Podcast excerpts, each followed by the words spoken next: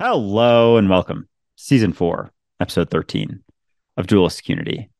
I am feeling the wave and certainly very excited about that. Uh, the past couple weeks, we've really felt a, a shift in, I don't know if it's the momentum, in the energy. It all seems to be a bit interconnected to Ray and my uh, journey deeper into ourselves or at least recognizing what what may be happening here. Uh so yeah nothing but nothing but excitement from my end today. I'm in awe.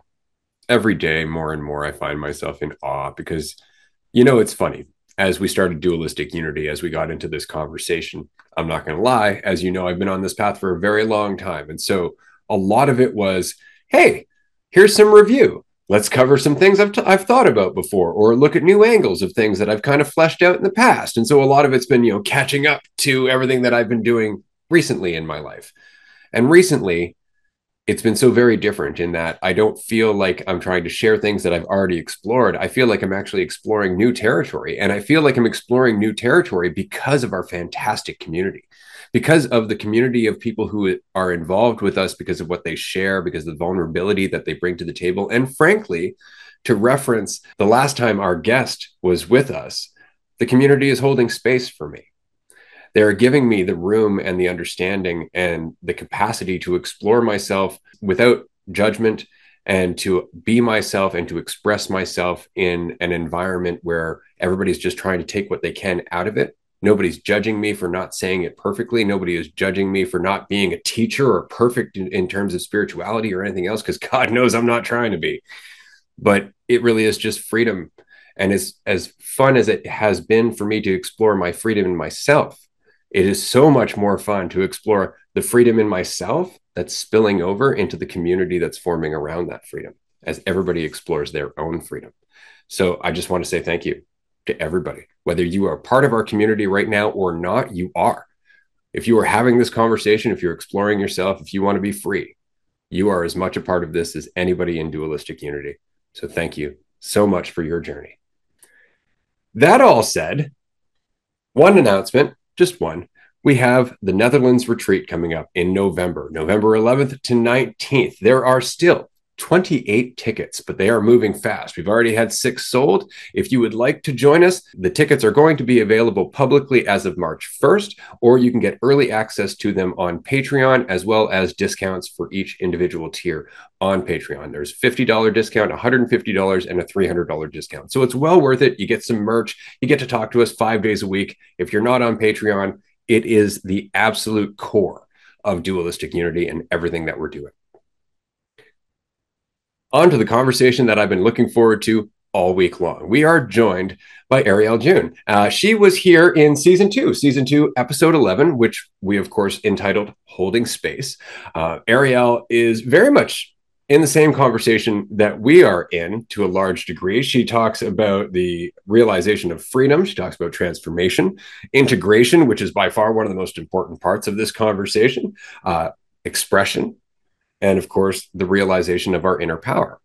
So everything that she communicates is very much in line with everything that we are very much trying to communicate, except that she does it in a totally different way, which in a lot of ways I find to be very endearing and very easy to understand.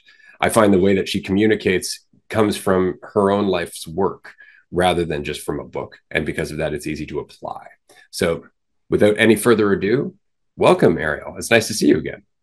Oh, what a beautiful introduction. Thank you so much uh, for having me here today and for seeing me, for witnessing me in the work I do. Really grateful for the work that you two do, the community you've built, and these conversations you're having. So it's an honor to be here with you.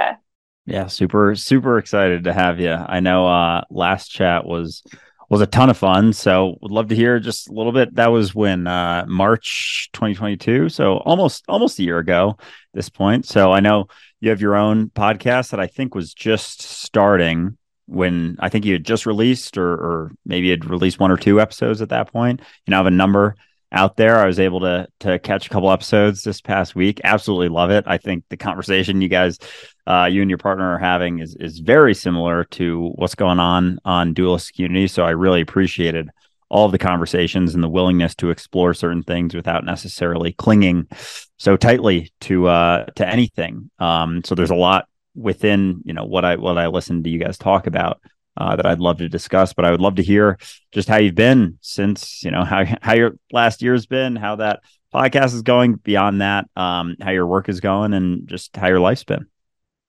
Oh man, where to start? This last year has been so wild. Uh, a lot of growth, a lot of learning, a lot of community, a lot of um, nervous system regulation, uh, so much there. But uh, I feel like the biggest piece over the past year since we last talked really has been around uh, for me around the notion of community. Ray i love the way that you spoke to the community you all have here uh, and what you're cultivating to be in a space where you can be with other people who are on this journey um, to like really dig deep into these conversations in a very non-judgmental way.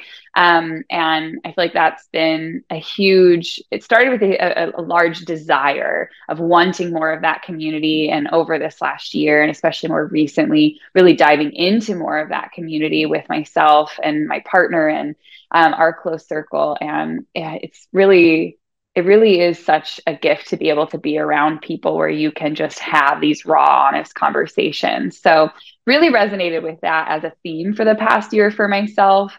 Um, and beyond that, just so much more digging. You two know how that goes. This never ending digging, my own work, uh, supporting other people on their journeys. I work as an intuitive alignment coach. So it's been really beautiful over the past year to work alongside people who are digging into this work as well. And um, just digging, digging, and digging, and more and more in community. I feel like there's a million more things I could say, but that that summarizes the past year pretty well. That's awesome. And yeah, I can definitely relate to the fact that every time it seems like I've unearthed something that changes my life, there are a thousand other things behind it. so it's like, great, yeah. got to roll up my sleeves and get to it. Uh, I know the last time that we had this conversation, and it was a good one because it went on for two hours. I, I know that that episode right. was a fantastic discussion, but we talked about deconstructing belief systems. We talked about faith. We talked about empathy. We talked about allowing yourself to change rather than forcing yourself to change. Um, I wanted to discuss briefly one of the videos that you made recently about the difference between responsibility and fault. Mm. That is very much something that I've discussed. It's something that helped me immensely at one point when I recognized that one is very much me defining myself and the other one is me growing. Um, I was wondering if you would explore that a bit with us. Oh my gosh, absolutely. I would love to. This is a topic that I think is is so crucial and I think it's one of I mean there's so many catalyst moments like within all of the work that we do and I would argue that one of the biggest shifts in all of this digging, all of this inner work is when you get to the point where you realize, oh, if anything's going to change in my life, I, I, have to take responsibility for it. Um, and and stop waiting for someone else to make it right. Stop blaming someone else for the ways that it went wrong.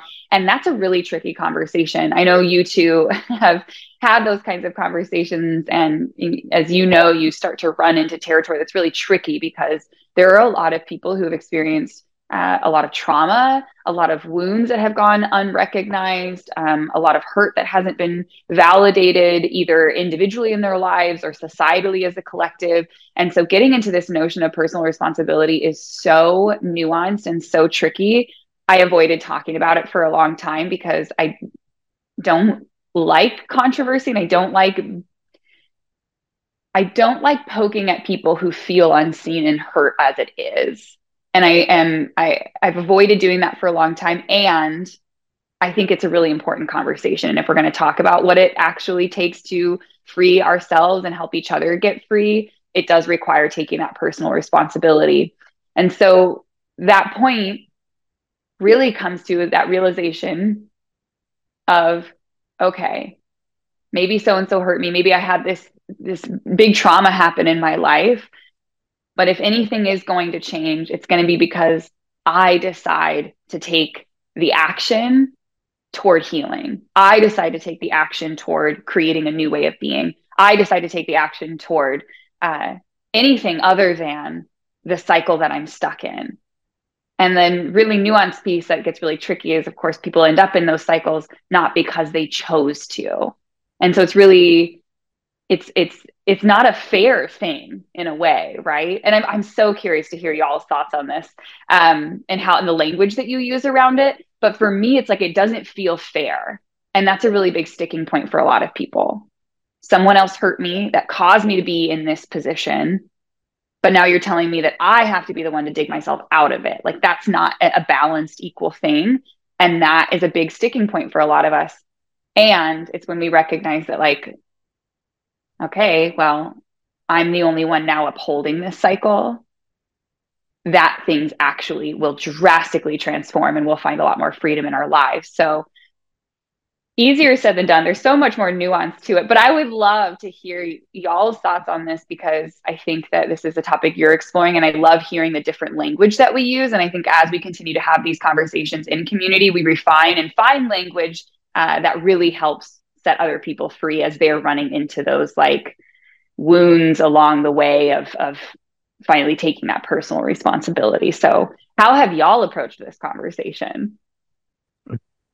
I will start things off. I know Ray has some uh, some some thoughts on the word fairness, so I'm going to leave that to uh, to him. But I think, in my experience, this is definitely something that I've evolved with. I think is initially because because sometimes i'll get because i do you know one-on-one coaching and we do all our groups and we do all all these chats with a lot of people and i think something i've gotten i guess better at is initially recognizing or doing my part to recognize why it makes sense that they're doing the things that they're doing as opposed to immediately right. trying to get them to recognize that they don't have to hold on to it. So so instead of trying to get to a place as quickly as possible and help them like as much as possible as quickly as possible, it's like building more of a foundation of I guess a sense of of comfort for them, but but not I don't like the word comfort. Just just seeing them for where they're at and experiencing that empathy kind of with them and really understanding and doing my best to put myself in their situation and think why would i why would i act this way? Why would i feel this way? Okay that totally makes sense. And and kicking things off from there because then it's not this like fight or flight response. They're not in a defensive mode like taking it back like trying to defend the reason that they've been experiencing this for so long because some people right. have been in that state for a very long time. It could be decades that they've existed in that state without recognizing that at the end of the day, they're the one keeping them in that state. Again, not their fault that they're there, but their experience is their responsibility. So coming at it from a place of understanding, a place of empathy, recognizing why they they do stay in that state, a lot of times clinging to a desire for certainty because it allows them to feel more comfortable in an uncertain reality that if they have a limited perception of themselves, they feel very alone in. And so they're trying to find the connection through something and they're they're not really seeing why or where it's coming from and then it becomes habitual and then and then they don't even recognize that there's a way out because it's just what's now what's comfortable even if it is a strong degree of suffering um, and so for me this is even just like in the last few months this is something that i've gotten better about is recognizing all of that before moving into the recognition of what is what responsibility versus fault comes down to and having that discussion. Um, and then there's you know a whole realm within that discussion that i'm sure we'll get into but for me it's very much been having that deeply empathetic approach and and having that whole conversation before ever trying to get into helping them recognize what they're clinging to that they don't have to and what potentially they can let go of. Yeah, it's beautiful. I will add my thoughts to that just because this is a tricky one. It really is because I know from going through it myself. Like what I have to change and they don't there's so many different ways to tackle this. I think it really helps to to try and remember first thing that that we said in the last episode that you joined us for, which is that holding space, is giving them that that place that they can talk to you, that they're not being judged, where they can look back at their past, at the things they've gone through, without necessarily feeling like they need to defend themselves. And then when you're in that space, like Andrew was just saying, then it really comes back down to this this idea of what the world is right? Because a big part of that idea of fair is unfortunately not based in reality. It's based in commerce. It's based in trade. That makes sense a fair trade for sure. But reality itself isn't like that at all. And, and so i try to i try to get down to brass tacks with people at the end of the day especially when they're like well it'd be great if this person could recognize what they've done to me. Yeah it would be. It would be great. It would feel really good for a short period of time, and you might carry that memory with you. But are you willing to sacrifice all the moments between then and now? Because they may never see it. They may never see it, in which case, are you going to wait? And that's on you. Like that's the problem. That waiting is on you and you can you can change it you can do something else with your life you can disempower that entire memory but you have to do it for you you have to let go of them Oh, so well said. So, so well said. It really, yeah, that personal responsibility piece comes in so strongly there where you realize, like, oh, yeah, I'm waiting. I'm the one waiting. But I love too, Andrew, what you said of um, acknowledging and really, um, I mean, what I hear in there is a lot of accept, like self acceptance and even a lot of gratitude. Uh, this is one process that I work through with my clients a lot is when we're looking at behaviors of like why am i doing this like why am i stuck in this pattern why am i stuck in this cycle is exactly what you said acknowledging like well when did you learn that? And at that point in your life i guarantee i haven't i haven't worked with anyone yet and i haven't worked in my own process and ever found that that be- pattern behavior cycle wasn't helpful at some point didn't serve a really uh, integral role in my survival at the very least. And going back to that place, whether it's like a memory in childhood or a memory from a few months ago or however long ago or recent ago it was, to acknowledge, like, oh, that really served me well at one. And that gratitude that comes from that of like, oh man, that was me looking out for me. Okay. Coming from that place, as you described, Andrew, I think is so much more um, it's gentler, it's kinder, it's more compassionate, but it's also just like uh, easier than as you said, putting someone in fight or flight and being like, why do you, why are you doing this? And I think coming from that perspective is, is that approach is really important, really, and a gift to give each other, right? We're all just trying to help each other get free to offer each other that gratitude and compassion and understanding is, uh, is so crucial to really to helping each other get free. We're not going to help each other get free if we poke at each other's defenses and then like never talk to each other about it again, right? So creating that space for each other looks has to be really gentle and compassionate. Agreed. I have a question kind of going in a different direction uh, because this is something that I notice Andrew and I deal with more and more. And it's because, well, everything that we're talking about sounds great. Um, we do use concepts to try and communicate that. And every once in a while, somebody will jump onto the concept and forget that it's pointing at a reality that the concept is not. And so a, a good example would be somebody earlier today was asking about being in the present like you know the way that you communicated it sounds almost magical. And i'm not sure if i'm necessarily down with that. And immediately we're like okay hold on. Obviously we've we've woven a bit of a narrative here that we need to dispel. And so i just wonder because i truly do believe this is something that happens all the time. We confuse the concept for the reality. How do you find that you get through that minefield as it were? Because it's so very hard especially when we're suffering to not want to grab onto something as the answer to that suffering, but it's in grabbing on that we perpetuate the suffering. So I'm wondering how you deal with that. Mm. Oh, that's a good question. So the question is how how essentially to not cling to the concept as a, a sense of salvation. How to help your clients not cling to the concept. Oh, I think it all comes back to me a conversation around certainty and our obsession with certainty and wanting the right or wrong answer.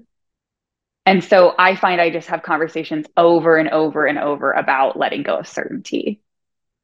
That's like the short answer. I feel like I could say so much more, but that's that's really it. Um, and then on top of that, always is immediate immediately follows is the com- the conversation around how we deal with the discomfort that then comes with the uncertainty. So nervous system regulation. So it's like, why are we obsessed with clinging? Okay, we don't have to cling. Now my nervous system's upregulated though, because I don't know where the ground is. Okay, so how do we regulate the nervous system? And that is a conversation I find I come back to all the time with my clients. I literally had a call with a client earlier today, and I was like, okay, did you hear that though? Like what what's going on with right there with this like this desire to like hold on? And they were like, oh, certainty. Like, you know, it's just something I also like to uh, bring greater awareness to like really zooming out, not just being like, oh, we're clinging to certainty again. Like how do we navigate through that? But like hey can we zoom out even further and notice this pattern of like our obsession with certainty? And how do we prepare ourselves? Because we're probably going to cling to certainty again. So that's the that's how the conversation goes over and over and over with myself as well whether it's my clients or me i'm like oh yep wouldn't that be nice if we had some certainty you're okay though we don't as a follow-up and then i'll pass this to andrew shortly because of that because of the fact that you have to continuously not just remind your clients it's all about uncertainty. We don't really know anything. These are just pointers, but you're also admitting that you do the same, that you have to keep yourself in check, that you go through the same cycle that they do. And you're always coming back to this recognition like, right, I don't actually know in terms of a concept.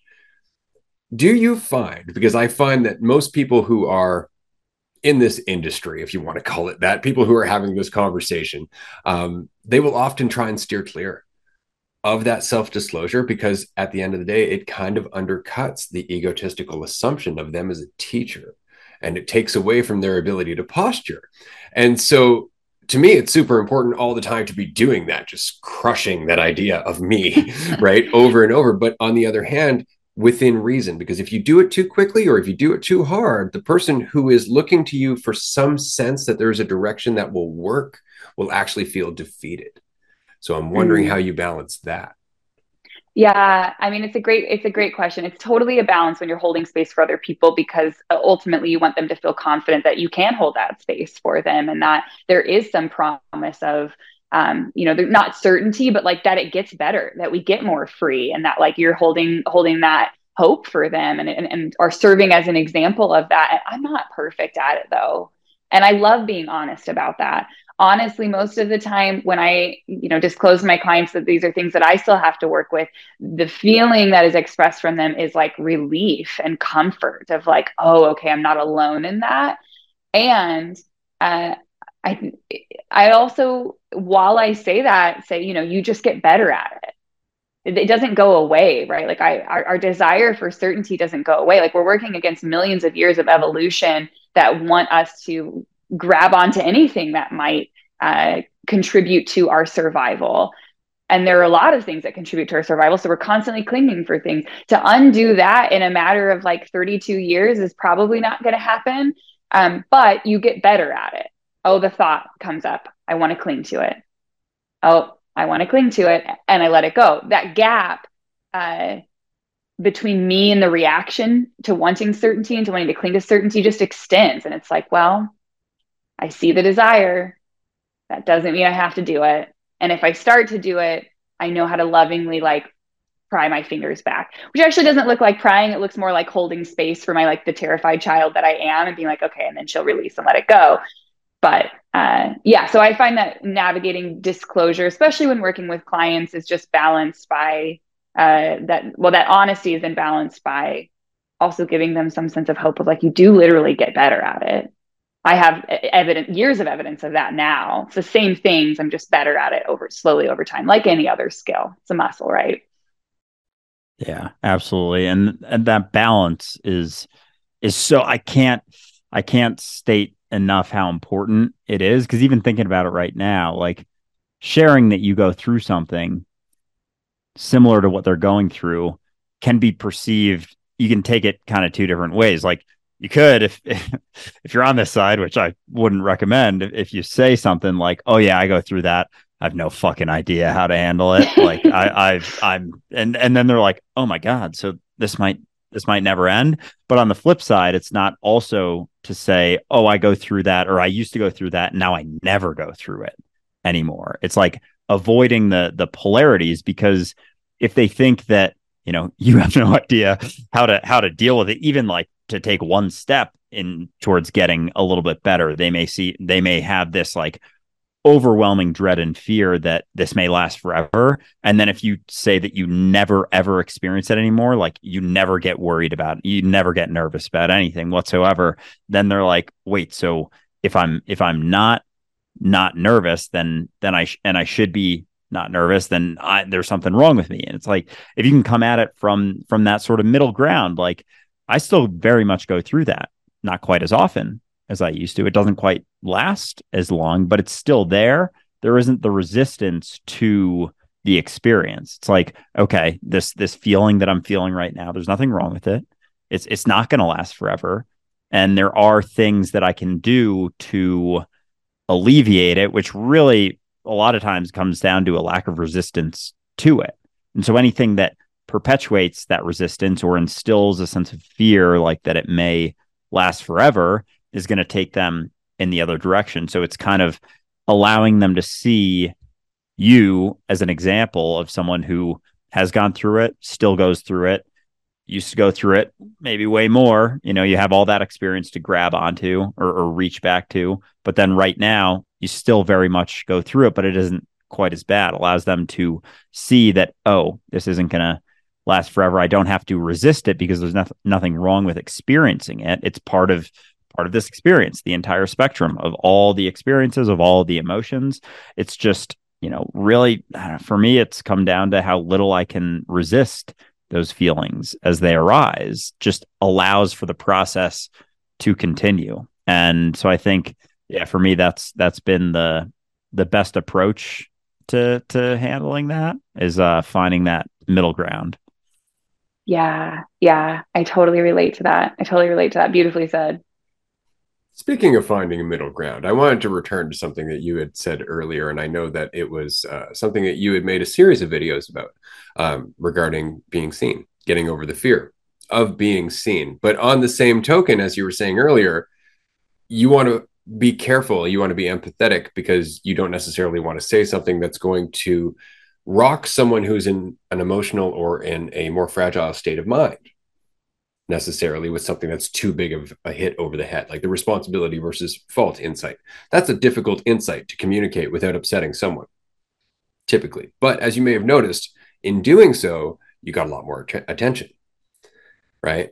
And, and, so there's that balance, right? And so I guess my question is this because this is something that I've wrestled with for a very long time. And I've been on both ends of the spectrum. I've been that very fragile individual that was upset by everything because I thought everything meant something about me. Do you think that it is more beneficial for us to walk carefully for the sake of not hurting those people or not, I guess, rocking their boat too heavily because they're in such a fragile state? But in doing so, limiting the amount of impact, lim- limiting the amount of exposure that the insights we are sharing can have. Do you think that that's a better idea? Or to not limit that exposure and risk rocking those boats a little bit more because it really is a trade. It really is. And it's it's a balance because on the one hand, rocking boats is really comes down to how you deliver too sometimes. It's not just the insight. You can soften it a little bit. So I wonder how much of a consideration that is for you because I know being seen often means being seen by both ends of the spectrum. Yeah.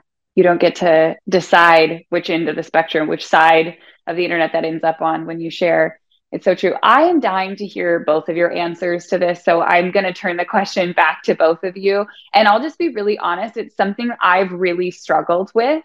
And I think um, for a number of reasons related to my own history, have had a really difficult time wrestling with um, because I don't like to upset people. Speaking of the fear of being seen, a big part of that is a fear of like ruffling people's feathers. Um, and there's so much there that we don't have time to get into around my upbringing and being raised religiously and being raised as a woman. And like uh, there's just so much that I was taught around uh, not offending people and and pleasing people that I've had to really unpack. And it's difficult to find the line in unpacking all of that between like what feels good and authentic for myself um, of truly not wanting to hurt people and also realizing how much I've held myself back in fear of ruffling feathers. Um, and so it's something I, you know, I've been working more recently, uh, the last like year. Um, really spent a lot of time working with, uh, which this is a whole other rabbit hole we don't have to go down, but the notion of like divine feminine energy, earth element, water elements, um, a lot of spiritual practices around all of those that I've just found really intriguing and interesting and have been really, really supportive to my healing process. And coming out of that, I've realized how much more um, I feel like it's time to reinstate my own fire and come back to working with the element of fire. And um, that's been a, a, more recent, like within the last month or two, that I've been like, okay, it's time. Like I feel there's a more balance in this, the earth, the water, uh, the divine feminine, all of that um, there's a lot of healing that took place there and i'm feeling this like draw back toward the fire and um, just like totally like shedding fear of of ruffling feathers is i would say a part of that all that said i'm just going to be perfectly honest and let you know i don't know the answer to your question i don't think that i found it yet and i love that you asked it and i love that i now i'm going to make you both answer that question and so i can learn from you because i'm like actively in process of finding where that line is for me in this season of life. I knew where it was last year, but I don't think that's where it is now for me. And so let me learn from you. How would you both answer that, please? Um, so to so to kick things off, I I don't think it's a line you can find. I think it's a line you have to experience and kind of toe, like like try some things out, test the waters a bit, and uh, through that experience, you find that equilibrium. You figure out where it is, so it's not something you can even necessarily know or point to, or kind of like be on the sidelines and be like, "I think the line's over there." So I'm gonna get I'm gonna get close to it. You know. Um, that being said, I think I uh, there there's a few things that have helped me dealing with that. I think certainly understanding that my value doesn't waver helps. If I if I put something out there and it gets a visceral reaction because I've done that many times and I get many visceral reactions from different people, especially you know on the religious side of things. Um, understanding where they're coming from and kind of understanding why people react in the ways that they do helps to see that oh i didn't i didn't do anything wrong i just i just said something that kind of questions something they hold very tightly to their identity and they cling to super tightly you know as opposed to holding it with that open hand they're holding on really fucking tight and so if you question that it's like there is there is already a stress there in clinging to it and so as you as you poke that a little bit it just kind of like erupts by by default. And so understanding that, understanding where they're coming from, understanding that my my value doesn't waver no matter the response that I get. Um, understanding that sometimes people who cling to things super tightly, they're not gonna they're gonna call you the villain, but it doesn't mean they don't hear you. And sometimes the only way to get through to certain mentalities, certain people is to initially rocks and boats. I know we have some people in our community who, especially, have gone back and forth with Ray, and and they are now, you know, fucking love the podcast. And initially, it did not start like that. And if Ray hadn't been willing to question them or, or say something that goes against something they believe so tightly to be the truth, they would have never had the opportunity to let go of that. Um, and so beyond that, coming at it from the perspective of being reality and this all being me, I'm doing everything I can to become more free in myself, you know, Andrew becoming free, but through that, there's a lack of concern for the perception of that. And a willingness to be seen in whatever way. Um, if it means that someone has the opportunity, not saying that they will, but is given at least the opportunity to let go of something that is hindering them from recognizing that they're not what they think they are. They're not the story that they tell themselves. Um, and so and so there's a willingness to be seen in whatever way they need to see me in order to at least have the opportunity to recognize that. Good answer. Um, it, there's so much in this question. I, I think a part of it is um, driven by you, and another part of it is driven by an understanding of other people. Like I, I am aware of the fact that there is a mentality that I can exist within wherein nobody can help me, where everything is taken personally, everything is twisted into a narrative that is ultimately disempowering because I'm attached to the false certainty that goes with that disempowerment. I'm aware of that mentality and that you can't do anything about it. There's nothing you can do that's going to reach in there and change that person's mind. They have to actually get tired of suffering enough to question the so I just wanted to take a quick moment here to announce that we have our California mini retreat coming up on April 11th to April 15th. And it's going to be a blast. There's no agenda. There's no thing that you got to try to be or become. Just time to express yourself, time to be yourself, time to find out. What is it be myself? Can I really just do that? Can I really just let go? Can I really just show up without any preparation whatsoever to every situation that I get into? With a bunch of people doing the same and a bunch of games to play as you do it. We're going to play some pool. We're going to go for a walk. We're going to shoot the breeze. We're going to hang out. It's the dopest sleepover that you could possibly go to. And you can join us and save $150 by using code BigBear150 at dualisticunity.com. Just go to the California mini retreat details. You'll find it in the navigation bar. Enter the coupon code, and you can use this coupon code in addition to your already existing Patreon discount. Very much looking forward to seeing you there. Familiarity. That's really all it is. And I spent so long trying to tiptoe around those people because I know what it's like to be there. It sucks at the end of the day. But it doesn't do anybody any good for you to not speak what you know is the truth in terms of how you became free simply because it's going to offend people who aren't who are not willing to be free yet.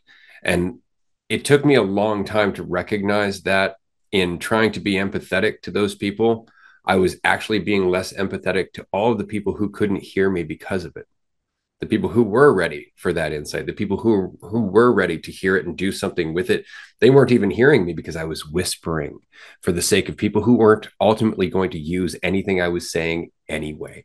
And so it came down to the recognition that you're always going to piss someone off, regardless of your intentions. So you may as well just do it if you know your intentions are to be authentic and vulnerable and honest and open, because at least then you're doing that but there comes a point where you can't do that because you're holding yourself back for other people, and that doesn't help them.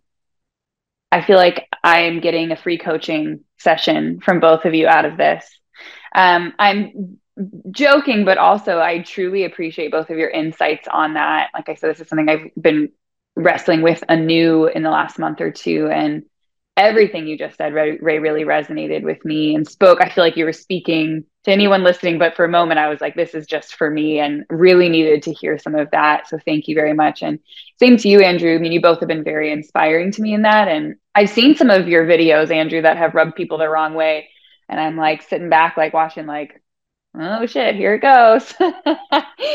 um, uh, and it's been it's been uh, it like a, a, beautiful lesson to get to watch you navigate that and continue uh, to show up as you are within that. Um, yeah, so thank you both for the examples that you serve of this. I think you're right. There is we do we do a lot. We cause a lot of harm when we hold ourselves back, and it's beautiful to be be reminded of.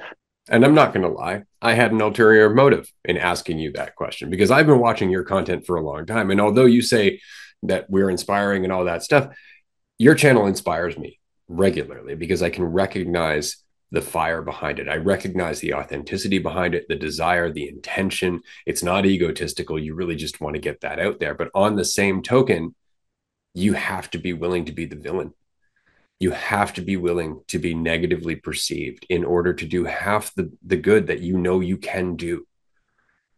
That's the only thing that is unfortunately always going to hold you back. And it's that fear again. Who am I if I'm not this afraid person? Who am I if I'm not thinking about these things? It's worth finding out. And I look forward to watching you find out as your content pro- continues to progress because, again, I recognize the tone. I recognize where it's coming from. There's an, a degree of authenticity that you cannot fake. You can't bring it across. Like you can hear people, and I often reference Phil Goodlife. Hello, my friends. And it's just so goddamn put on right? Because it's not coming from a place where it's like, I've suffered and I don't want you to. It's, I've suffered and I'm benefiting myself now off of you. And there's a totally different tone. And so when I listen to your insights, when I listen to where you're coming from, I just very much want to keep reminding you like, don't ever listen to that doubt that what you're saying has value. Like it's so important that you get out there and just fucking do this and let the chips fall where they may because everybody who hears you is going to do so much more than those that you're afraid to offend because they may do nothing. In which case, you're just walking on eggshells for nothing and you're wasting everything that you've learned just so they don't get hurt, but they're already hurting. There's nothing you can do about it. Damn, that was beautifully said. Thank you for seeing me and for calling me forward in that. I really appreciate that. Really valued brotherhood lately and having brothers around that call me forward in that way and uh, it's really valuable and i just feel eternally grateful i feel like i needed to hear that and i'm gonna go back to this part of the, the episode and like listen to it in the morning every day from now on That's uh, awesome. But uh, I do want to throw this out there because it's important. And I'm throwing this out to the community, to our dear listener who has been joining us for this conversation. I want you to go out of your way to go and listen to what Ariel is talking about in her content. Check out the podcast. Encourage her as often as you can. Leave comments, like her videos, repost them, do whatever it is you can, because we're going to continue to try and get her back here in our community to continue to talk to us because this is how we grow. Like Andrew and I often talk about the fact that dualistic unity is laughably a podcast. Like it really is just a title for the discussion it's really not a title for the podcast at all. It's about this wonderful paradoxical thing that goes with healing yourself and thus healing the world because they're the same thing. And so every single person who shares the mentality that that is happening in is dualistic unity.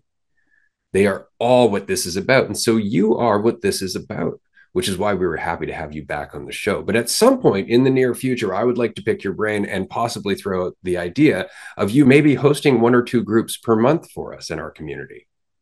You are too kind. That would be a true honor. I would love to be more a part of the conversations. And uh, yeah, I love these conversations. This is what I live for. This is the community that my partner and I create too. We've been doing, I wish y'all lived locally. We've been doing local community dinners at our place and just getting into all of this more. So anywhere that conversation is happening, I'm there for sure.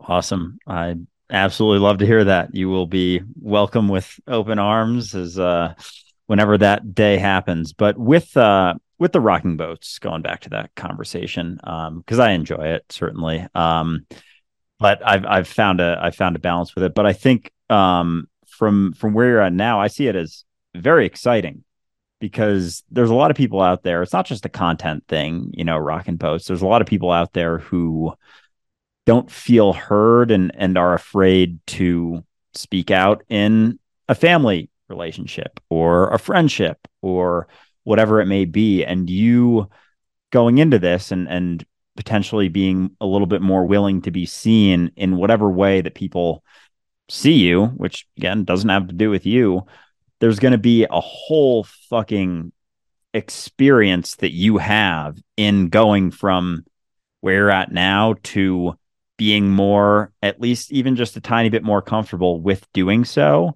And then there's inevitably going to be people who come to you and they're like, I'm really concerned about how this person's going to see me. I want to say this. I want to speak my truth. I want to talk to them honestly, candidly, but you know they have such a short fuse or they just react to everything. They're they're they can be very insecure. They're very judgmental whatever it may be. I don't know how to handle it. I don't know how to go about it. And you will be able to through the experience of doing it on social media in your life in in whatever means you do it, be able to pull from that experience and be like, hey, I totally feel you.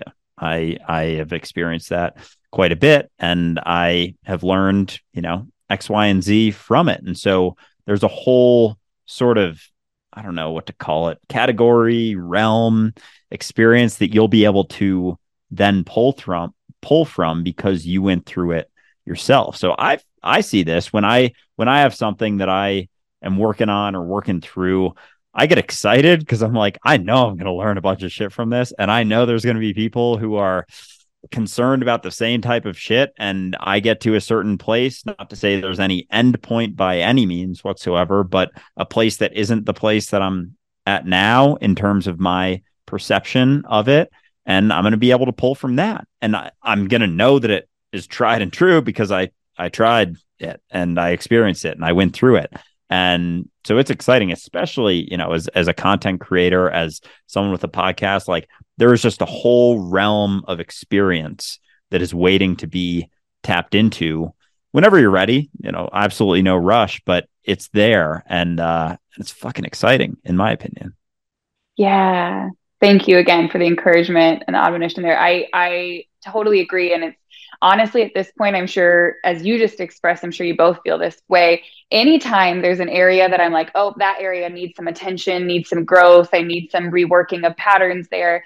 It, I've gotten to a point now where it doesn't it doesn't scare me. Like i'm not afraid of it. I don't try to really avoid it. Maybe those tendencies come up here or there but for the most part there is just that excitement. There's just this genuine feeling of like more to dive into like more to learn more to grow more to expand. And the the promise of the expansion on the other side of whatever discomfort comes first is like so worth it i mean it's the same right it's like the cold shower every morning like the first 30 seconds awful after that i'm like that was fucking great let's do it again like it's you, you learn that that initial uh, wrestling with it is uh, just leads to so much more expansion and more discomfort but even the discomfort you start to have a new relationship with. Um, so I totally feel you on that excitement and I feel it. So thanks for breathing some fire or some air onto that fire for me, both of you.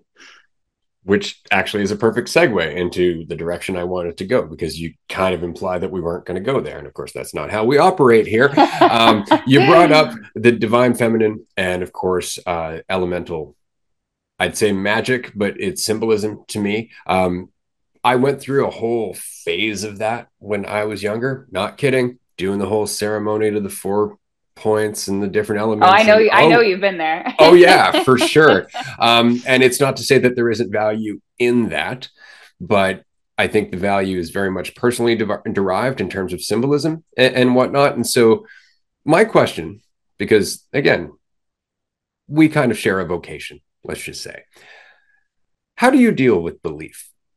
as a whole, because belief is almost always reinforcing the problem that the person is trying to escape almost always. And so it's very tricky because you'll you'll talk to people and they've been raised with this idea of like well you have to respect people's beliefs like their beliefs. We're, we're all allowed to have them. And to get through that and go right just because you can have them doesn't mean it's something you should hold on to right? How do you breach that? And and and again i'm i know i'm asking this because of your mentality when it comes to empathy when it comes to uh, wanting to understand where they're coming from but on the same token there is almost a shell that must crack in order for them to make progress and i'm, I'm very curious as to how you breach that mm. so you mean more specifically with clients than with myself Yes. Yeah. Yeah.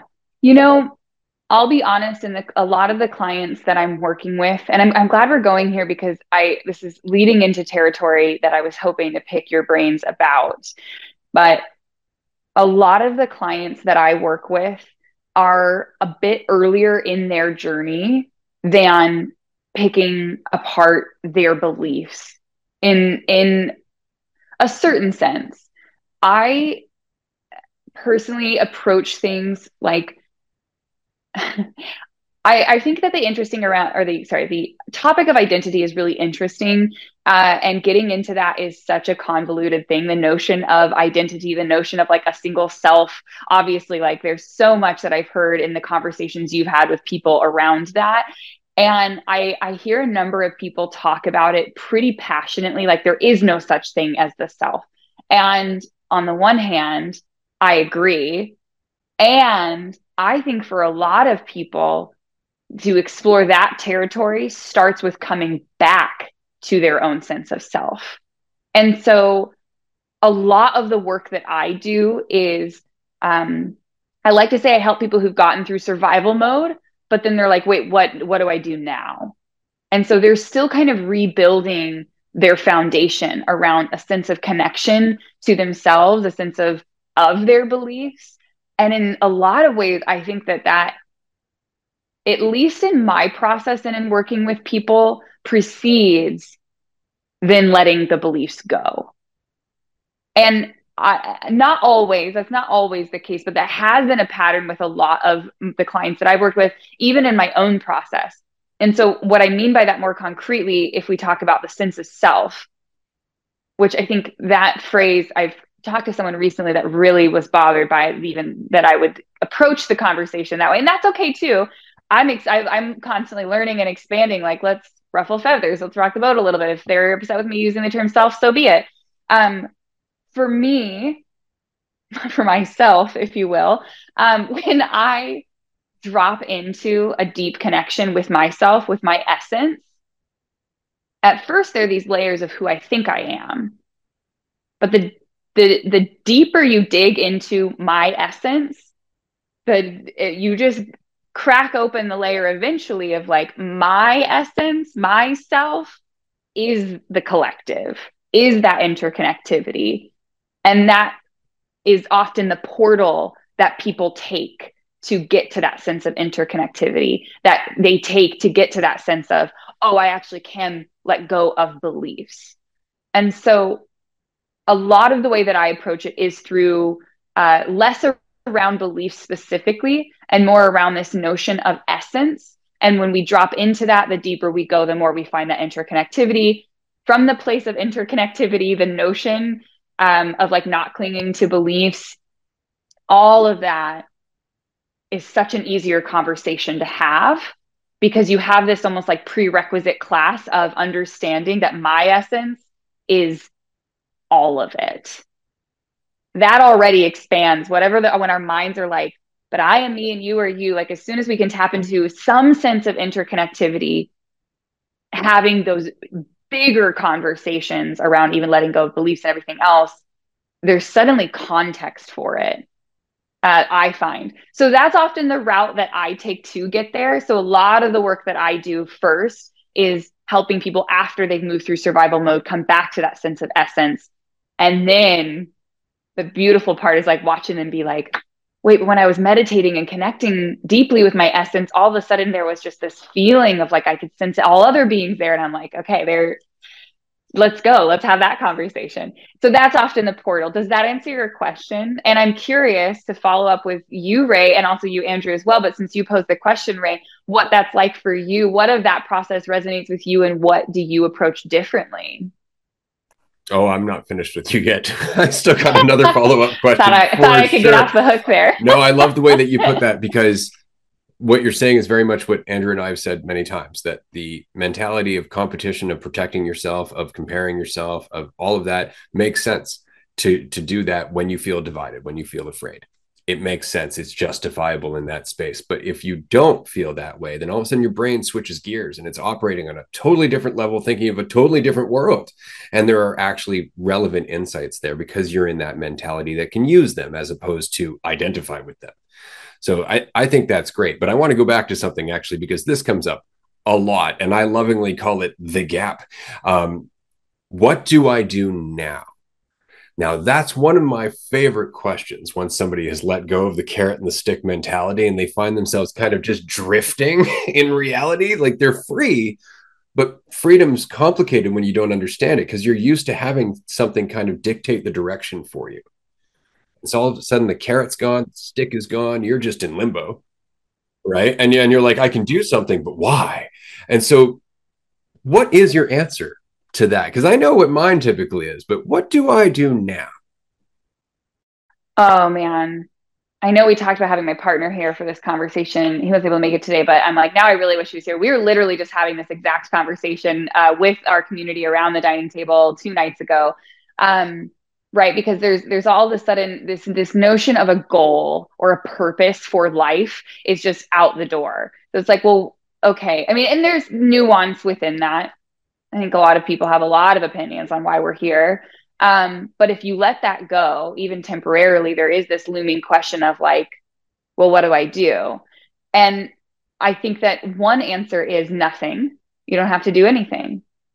And if I look at what will happen if I let my life just completely flow downstream uh, and and get pulled wherever by the current, I'm not I'm not in favor of that. I'm not in favor of that life.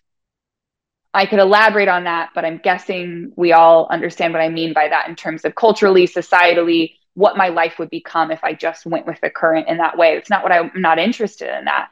Okay. So I'm not just going to do nothing then. So, what do I want to do? Take the next step.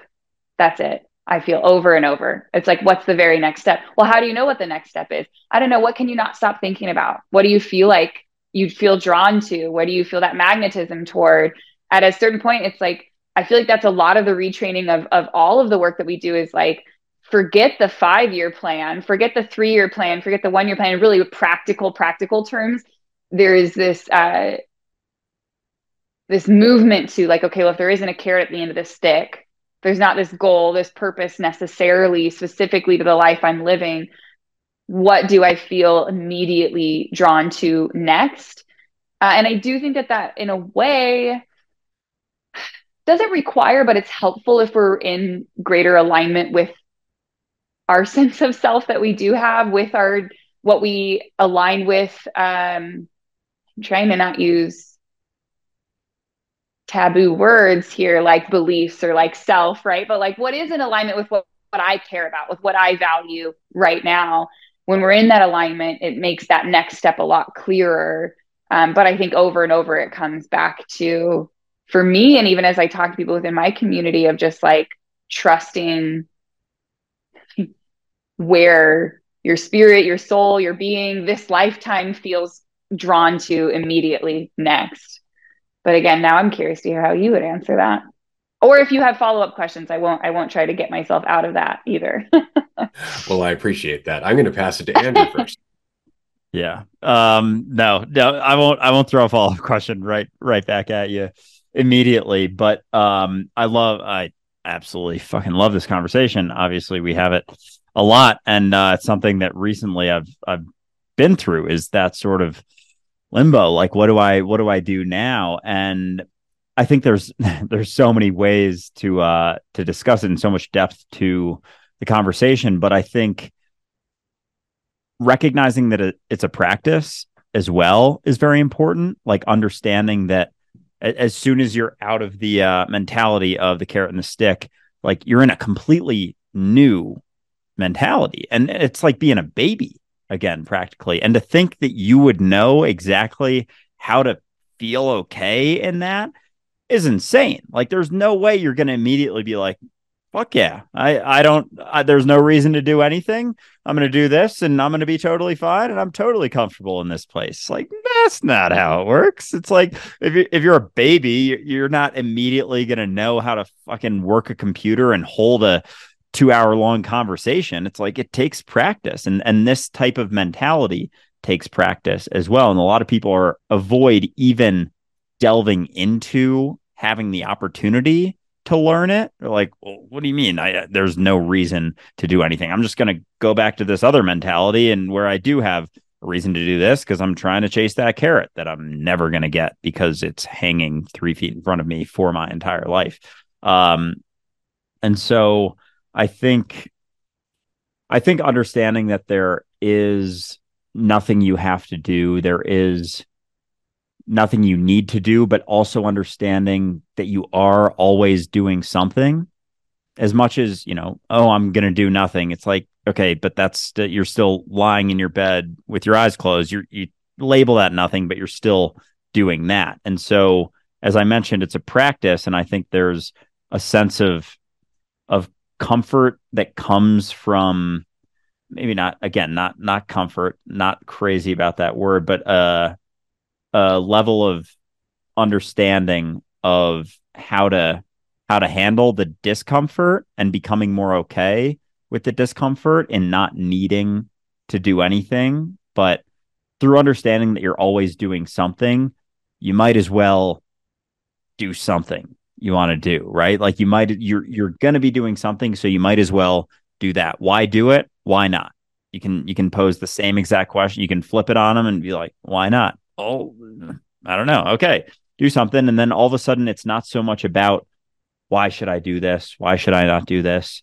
What what should i be doing now? It's like letting go of the should. You start doing things you become more comfortable and not doing it for that ulterior motive anymore because you recognize that no matter what you do your value doesn't waver so you're no longer striving to do things because it means something about you you're just more being the thing that you're doing. There isn't that me doing this. I am in this situation. And if I do this well, it means, you know, the value goes up. If I do it poorly, if I, you know, fail at it, then uh, the value goes down. And and it's it's no longer in that track. And so you get more comfortable with it. But that is where the freedom lies. And so understanding that uncertainty and freedom can't be they they're always going to be interconnected. Um, so how comfortable can you become with that? Um, and understanding that your value doesn't waver, I think, has been a big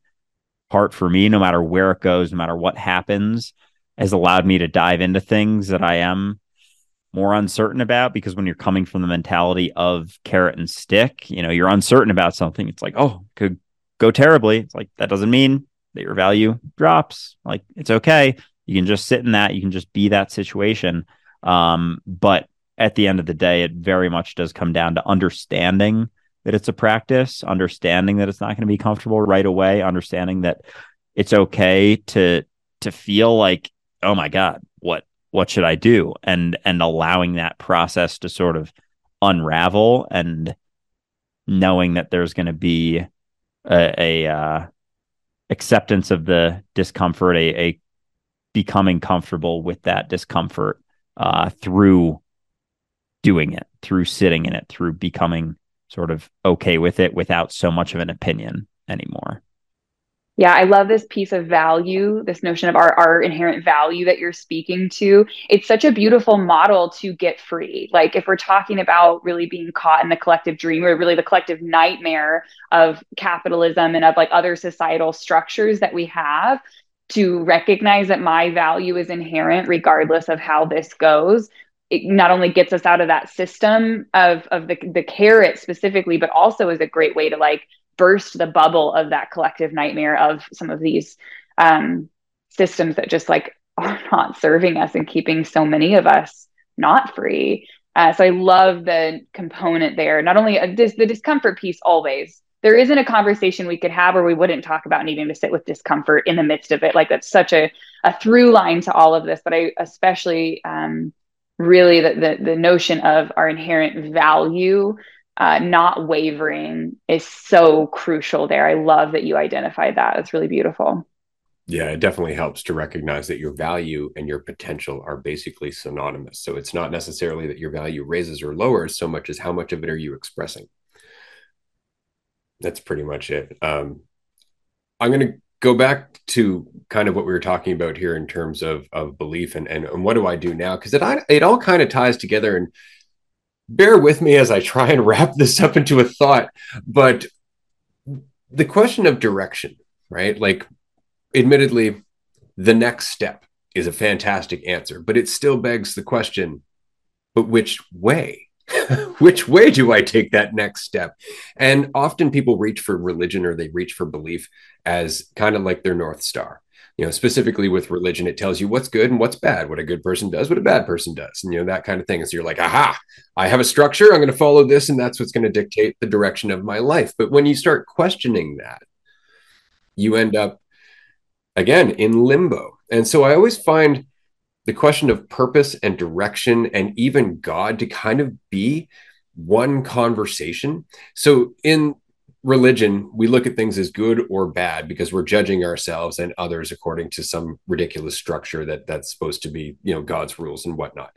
But in reality, there is no good or bad. In reality, things just are what they are, destructive or creative. It really comes down to our preferences, whether they are good or bad. So that is a terrible way to dictate one's life. And it certainly wasn't the way that was being communicated in any of these religions. What they were communicating was that there are, in fact, two directions towards unity and away from the idea of yourself. So that would be the godly path, or towards identity and ego and comparison and competition and greed and suffering and all that other stuff, the path of the devil, as it were. That's it. That's all they're ever talking about. And so what's interesting is that that spells out a whole new North Star. Are you being yourself? And how are you being yourself? And this goes back to a conversation Andrew and I were having earlier. And at that point, he's like, I don't think you've ever expressed it that way before. And I'm pretty sure I have. But I'm going to try it one more time.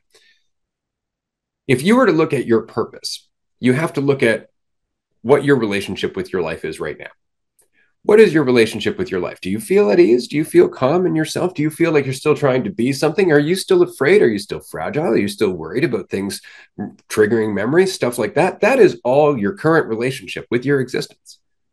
If your purpose was anything, it would be to play with that. So when I woke up to the fact that I'm not my idea of myself, that doesn't mean that my narrative disappeared or all the limitations that went with that. I was socially anxious. I didn't like being around people. I wasn't very a very good listener either, which was probably why I wasn't very good around people. So, recognizing that that was my relationship with reality and that it didn't define me, I was able to look at it clinically, step back from it and go, well, I'd like to address that. So I started hanging around with more people. I started putting myself in situations where I had to get used to it, where I had to adapt. Every time I had a thought that pulled me out of it, I'd be like, ah, let that go. That's ruining my relationship with my existence. And so I became my purpose. My relationship with myself became my purpose. And the triggers became a way of me recognizing what I could still work on. Right. Wherever the suffering was. You know, it's as you said, you know, what are you still thinking about all the time? Right. That's a great way of asking yourself, do you want to keep thinking about it?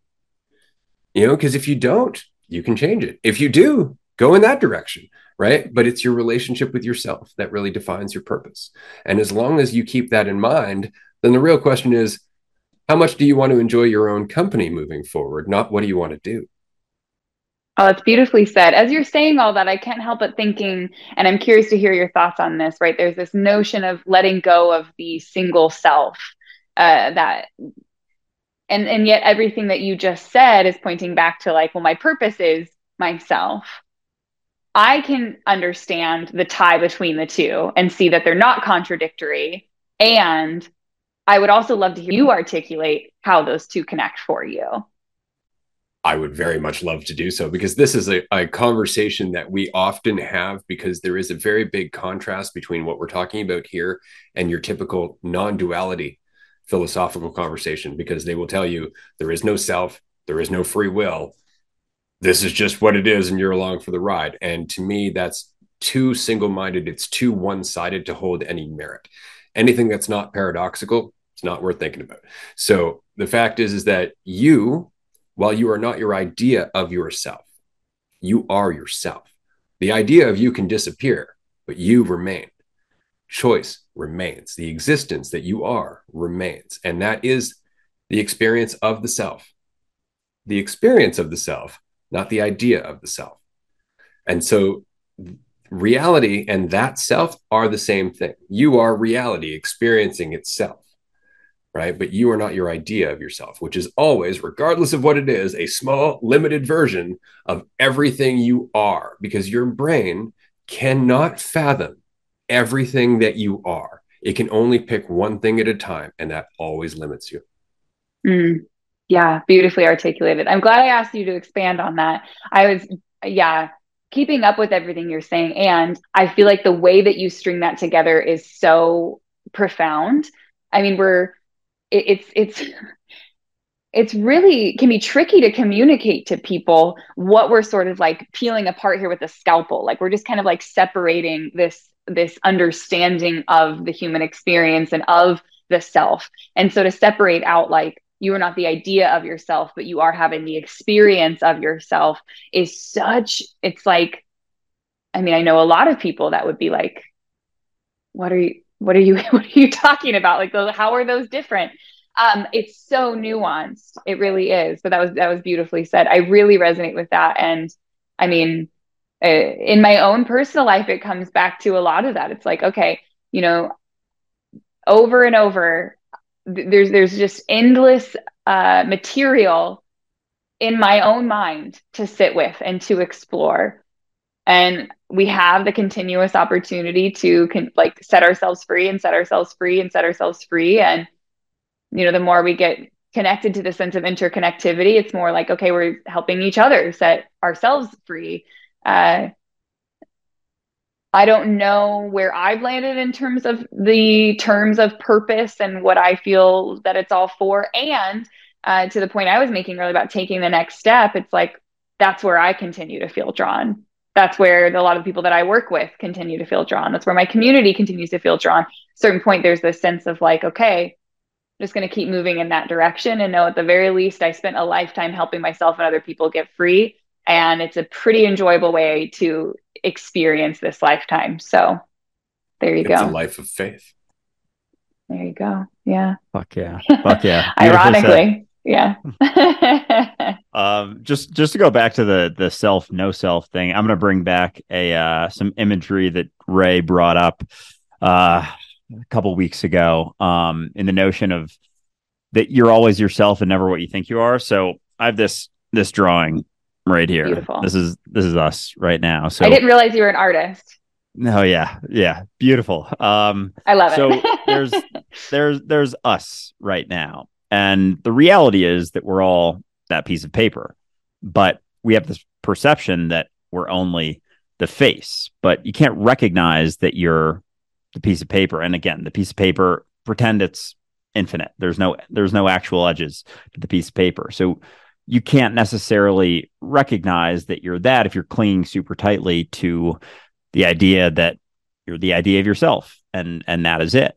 And so with the with the notion of self no self another sort of imagery i like to use is if reality is a blanket and we're all you know threads on it but the reality of us is is the blanket. And we have you know the the experience of a a thread but that in no way is divided from the blanket because without the threads there would be no blanket. And so the radical non-dual approach with this idea of you know there is no self it's like it's kind of like they're denying the entire blanket like the blanket doesn't exist. And it's like no there's there's an experience here now that it's happening. And and it's not that you don't exist, but just that you're not just you. You're not the idea of you that is limited and and disconnected entirely from reality. And a lot of people get to that place of the radical non-dual, like there is no self thing, because the self is where all of the suffering comes from, but also where all of the the joy and and you know this whole fucking experience is rooted through the idea of ourself. We like to talk about, you know, with ego, it's the ticket to our experience, the ticket to have this experience. No ego, no experience, no perception of division, no experience. And the ability to have this experience here now is fucking incredible. It's it's awesome, but it's it's not to say that it should only ever be good and there should be no bad. It's like no, it's it's the whole spectrum all the time. And so with recognizing that you are not only yourself it, it, almost like the walls of you drop and you recognize yourself and everything but you have a sort of semblance of influence on that reality of yourself in like a, a localized point. And the more clearly you can recognize that you know either you're the entire piece of paper or you're the entire blanket or whatever it may be the more influence you have over that it's like the more you can experience recognize that you're you're that blanket it's like your thread kind of bleeds more into the rest of the threads. The more you can recognize that you're that piece of paper the more someone else on that piece of paper that thinks they're just their face has an opportunity to recognize that they may be the piece of paper. So it's not from forcing anyone to recognize it by any means. It's just from being an example in yourself is like the extent to which you have to go. Just being that that I've said it before, that sample of freedom. Like when someone sees you, they're like, oh, that is that is a possibility. So there is no force, there is no desire for them to recognize it, but it's just through seeing you in that state, they can see that. But with the uh just to finish off the the self no self thing, the denial again, the denial of that self is like denying the whole fucking blanket or the whole fucking page. Not to say that, it's just to recognize that you may not be as limited to the thread or to the face as you thought. But again, you're always yourself and never what you think. Oh, I love the analogy of the blanket. Uh, and and acknowledging that our own freedom, just living in that freedom, is recognizable. There's not really a lot to do unless that next step you know draws you to express in some way which it often does for many of us but there is just that's something that i think about a lot is there's this i don't know i'm sure you you both have experienced this being out in the world and you come across someone who you can you can just feel is really free or really alive really dropped in, really connected, how whatever language you just want to put to it. And there's like a moment where you like make eye contact, even if you don't talk to the person, there's this like depth of recognition of like, okay, yeah, I see you. I see you alive. I see you awake. I see you alert. I see you free. Uh, it, and it's this completely unspoken thing.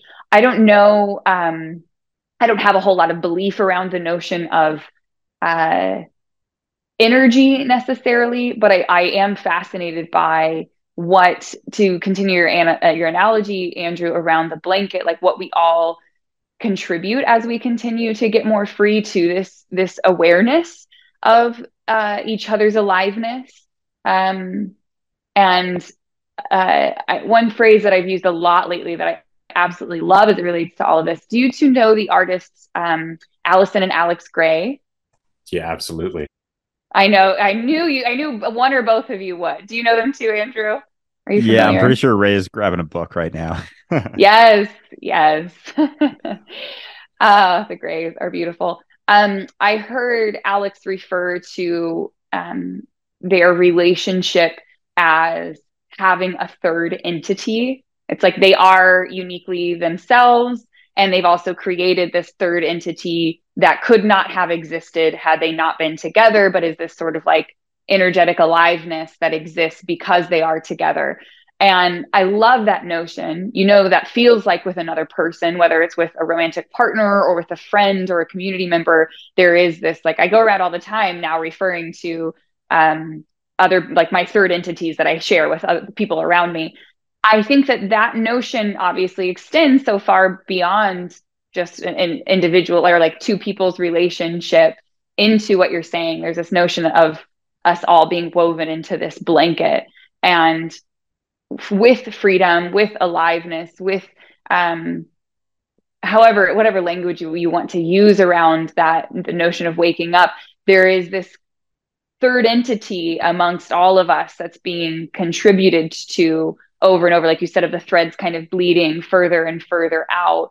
Uh, and again, I don't have a lot of strong beliefs around that. But if we're going to talk about the notion of purpose or of like, well, what am I, what am I doing with this experience?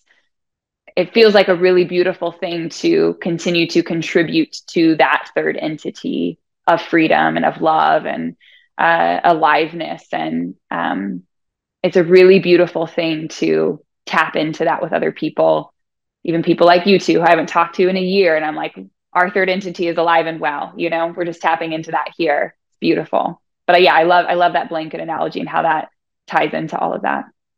I love everything that you just said. That was fantastic. It's interesting because we have an idea of ourselves as being this this individual, but the reality is that that's just your idea of yourself. The fact is is that all you know is that you are aware and functioning as awareness, which is reality. And so, what you're doing and what I'm doing, what Andrew's doing, aren't separate at all. We just tend to think they are because we have a very limited idea of exactly how big we are.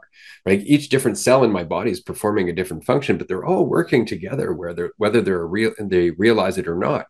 And so the entire universe is you.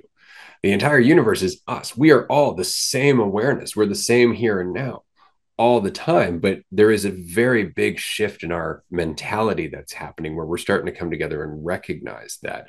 I know we do have to wrap up here shortly. Uh, i do have a question for you but i also wanted to mention we need to get you to one of our retreats one of these days. And the reason is because mm, the depth that. of that connection that you're talking about we experienced in a way that frankly blew my whole fucking mind at the last retreat because it was for nine days. Our retreats are nine days long. And in those nine days, there's just this progression of letting go. But because everybody's doing it, they're all amplifying each other. It is mind blowing to see how many people can just help each other let go when they're all doing it for their own reason. And it's because they're all the same person. They're all the same awareness. And so we are very much changing the way that we operate simply by dipping a little bit deeper into that depth over and over and over again and bringing back what we find into the conversation that we're having with the rest of us.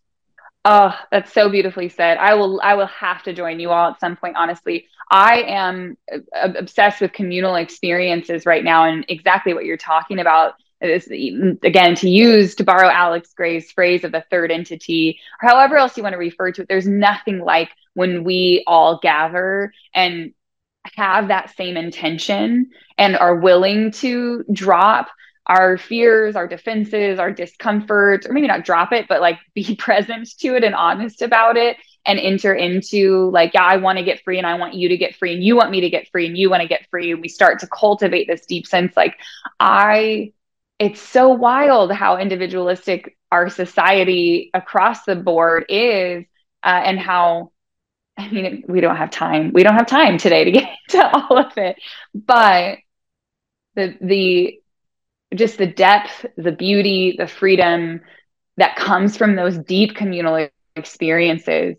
The first experience i had like that really had like that more recently uh, like within the last year or so I, I remember just thinking like, oh my God, like here, here we think like these individual healing journeys are so beautiful and so powerful and whatever. But when you come into that communal experience, there is truly, truly just nothing, nothing like it. Um, so I love that you all are experiencing that. That's really beautiful to hear. And yeah, I would love to be a part of that at some point for sure. Sounds gorgeous. Absolutely. Yeah, we will get you there one of these days for sure. But um, yeah, just to just to close off the the discussion of purpose and and doing it, it's like once you recognize that you're the blanket, just about being the blanket, really, and and in that right. recognition, in seeing yourself and everything, there there is no, not to say there isn't no, but there is there is a feeling that's that's a little bit deeper, like a deeper sort of knowing, a deeper sense of what to do when you let go of the idea that you should know mm-hmm. what to do or there's ever something that you have to do.